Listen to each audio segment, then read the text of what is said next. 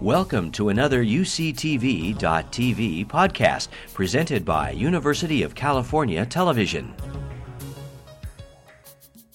So we set out to um, ask some a very specific question, and that is whether or not we could determine whether or not there were any differences that we could detect between living neurons between humans and bonobos and chimps. We'd like to record from them. We'd like to see their activities.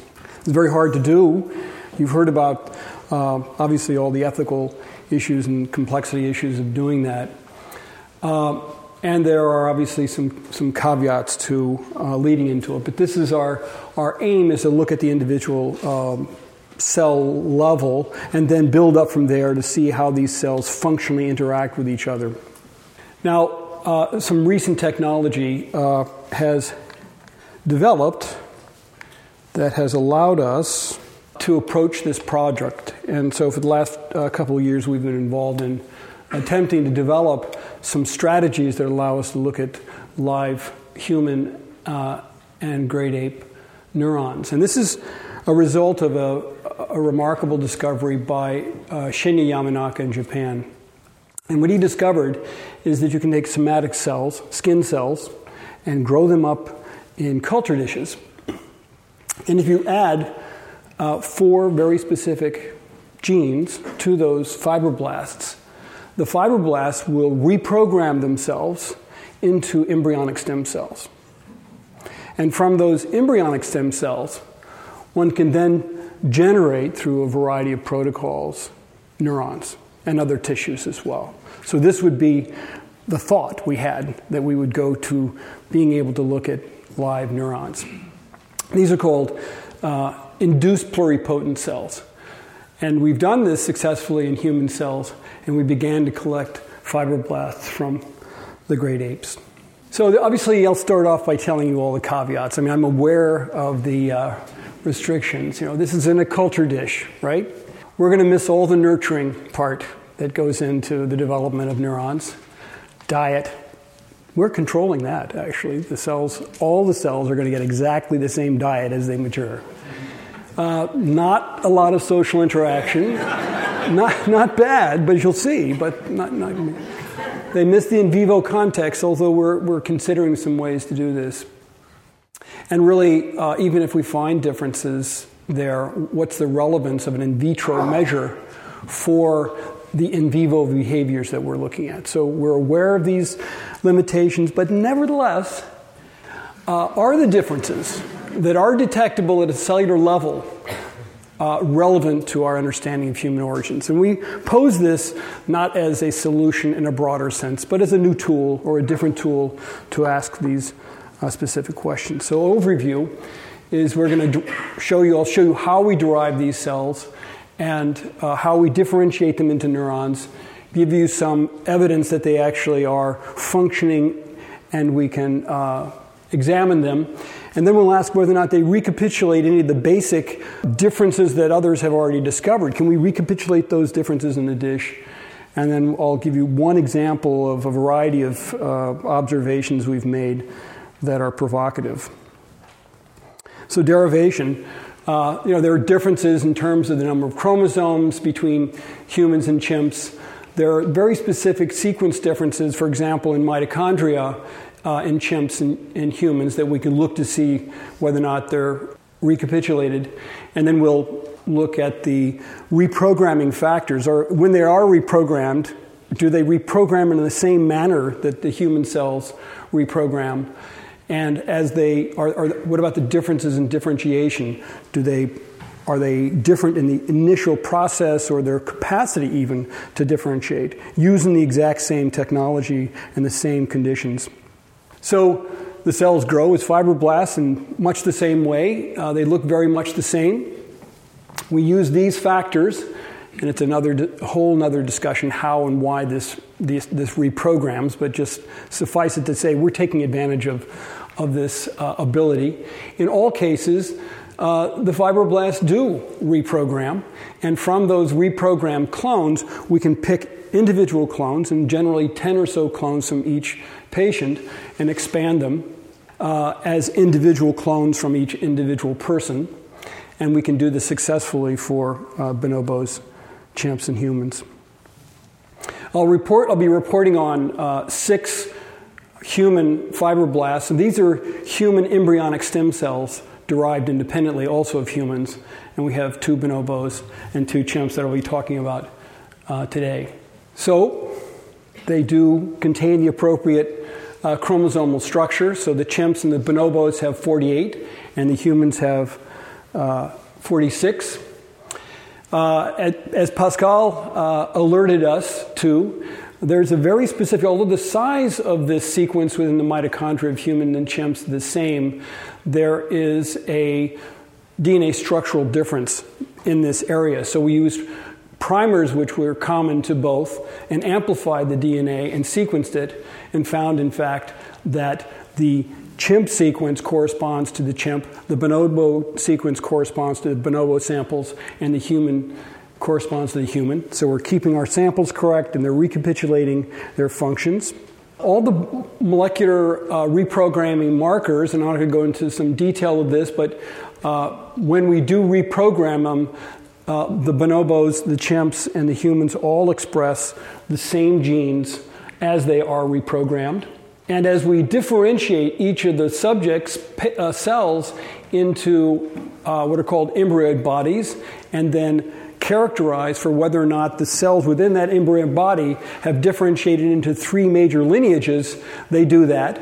So we have ectoderm, mesoderm, and endodermal markers evidenced in the embryoid bodies. So they're differentiated appropriately uh, in the same way under, the, under similar temporal uh, constraints. Next, we have developed over time conditions uh, using specific factors that allow us to differentiate the embryoid bodies now into neural rosettes, which are the, uh, a precursor, almost, almost um, early, like taking on the structure of a, a notochord. And those can be dissociated then and differentiated over a period of time into neural progenitor cells, which are DAPI positive, SOX2 positive, and they proliferate as basically neural stem cells. And at this stage, we're not finding any differences between our subjects. At that stage, we, we isolate the progenitor cells and begin the extensive differentiation into mature neurons to determine whether or not they have any, uh, whether or not they can differentiate into neurons. At the early stages, they begin to grow processes, they extend uh, axons, and as they mature, we can uh, look at the morphological characteristics of the cells, we begin to see that they, they not only extend processing dendrites, they make synapses, and they make spines. We isolate, we, we can characterize the neurons uh, by using a virus that expresses GFP under the promoter of a mature neural marker, and we, they, we can then isolate cells express nicely in all the subjects, and then we can patch clamp the cells with electrophysiological recording to determine whether or not the cells uh, elicit action potentials, and are they, are they spontaneously firing action potentials in the culture dish. And we're still in the process of doing it, and in fact, we have not been able to find differences between uh, any of the primates using uh, this basic technology. Now, clearly, we're going to be looking deeper with new techniques and different techniques as we pursue, pursue this, but they're all living neurons, they're all connected with each other, and they're doing quite well.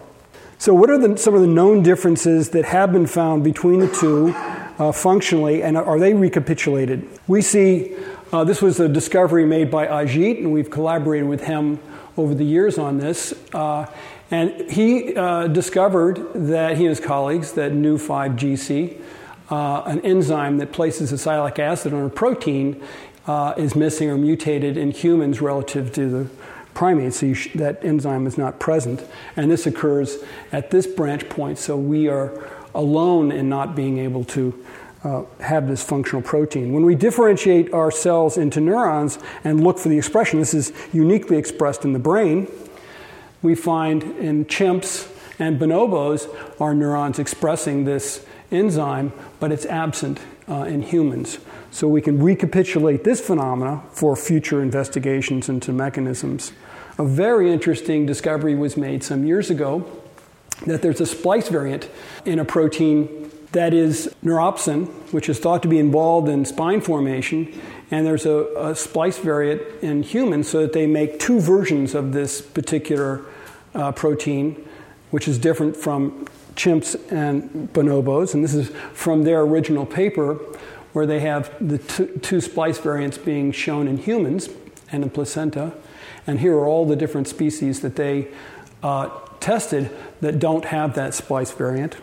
We took our uh, samples, and while there is the single variant in our chimp and bonobos, we have the splice variant evident in the human, which allows us another vehicle to go after this in, in, in some way. So, in the first part, what I've showed you is there are we have character, characteristically normal neurons express differential markers, and they are actively uh, neurons in the dish and many of the normal differences or the pre- uh, predetermined differences we can recapitulate in this uh, setting. So, can we highlight any other differences? What, what, are things that we might expect to see given what we've heard already about uh, how extraordinarily large the human brains are?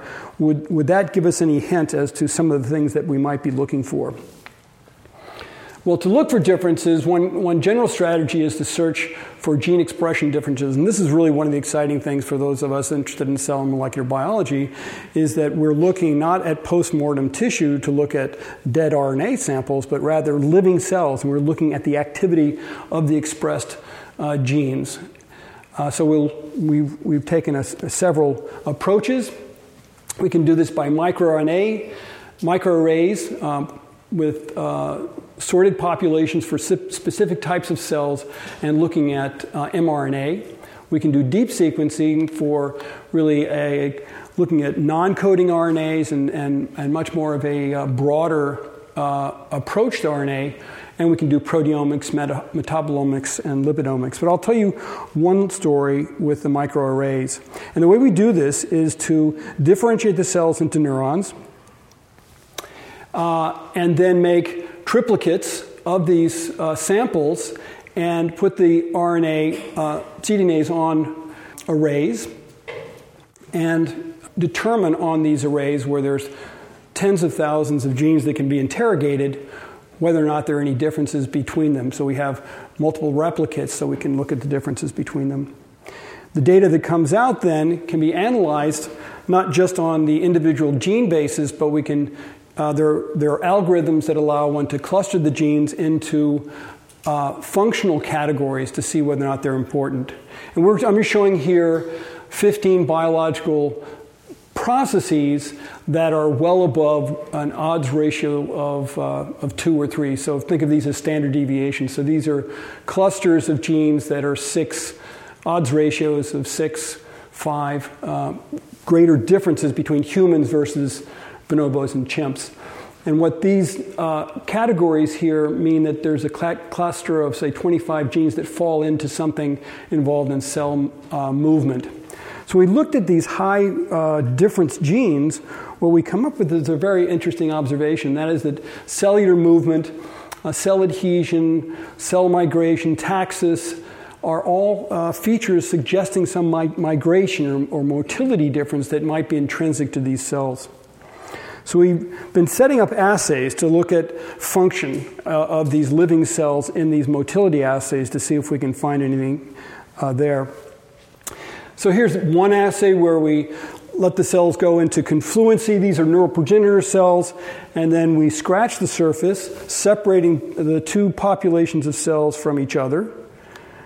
And then, um, and you can see from it, it clustered very uh, quickly together, hard to determine. So the alternative is to use the retrovirus to label just the sampling of the cells. Then we can do areas of uh, analysis where we can measure only one cell at a time and look at directionality as well as uh, the rates of migration. When we do that, and we can then stratify the cells, uh, zero plane them, and get an idea of uh, just the directionality and the numbers of cells and, and whether or not they're targeting. And with thousands of cells being analyzed, what we find is that there's an interesting pattern of difference that occurs in humans. While the human neurons are focused in their pattern of migration, the chimp and bonobo cells generally are, have a broader uh, array of, of directions that they're traveling. We've done this uh, also to look at uh, the length and the speed at which the cells travel. And now we're, this is looking at thousands of movies, uh, well, I should say t- uh, 20, 30 movies for each uh, animal, and then thousands of individual cells are able to track. And when we plot this, what we see is that uh, the average velocity over, over time is much faster in the, pri- in the primates than it is in humans, statistically by, by uh, a great amount. And this can be seen in another way. So here we have um, the total number of cells uh, on human versus apes are significantly, the mean velocity is significantly faster. And if you break it out by individuals and uh, 20 or 30 movies per individual. The apes are, are, are significantly faster in terms of their migration rate in vitro. So I'll leave you with this, with the idea that we are uh, we, we're beginning to develop uh, assay systems using uh, living cells that allows us to, uh, to uh, extract uh, new information about RNA, about the anatomy and about the functional characteristics of the cells, and we're developing new uh, assay systems that allow us to determine whether or not the genes that we do find out that are different are functionally important in the context uh, and, and within the limitations that we have. So um, we're, we're, beginning to find these cellular differences, as I just uh, summarized, and we, we, we, believe that this will be a useful additional assay system within which to look for differences uh, between living primate neurons. And of course, we need to thank a lot of people that have put a lot of time into these studies over the years to get us to the point where we are right now, building our in house zoo. Uh, Carol has been uh, a leader in the lab uh, on, in this program and uh, initially started out with us, and Alysson now has his own lab. And uh, the, the, technicians in the lab have been tremendously helpful in, in, and inspired by some of the questions that we're able to, to ask here. Thank you very much.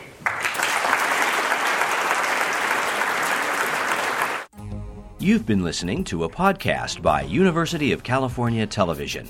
For more information about this program or UCTV, visit us online at uctv.tv.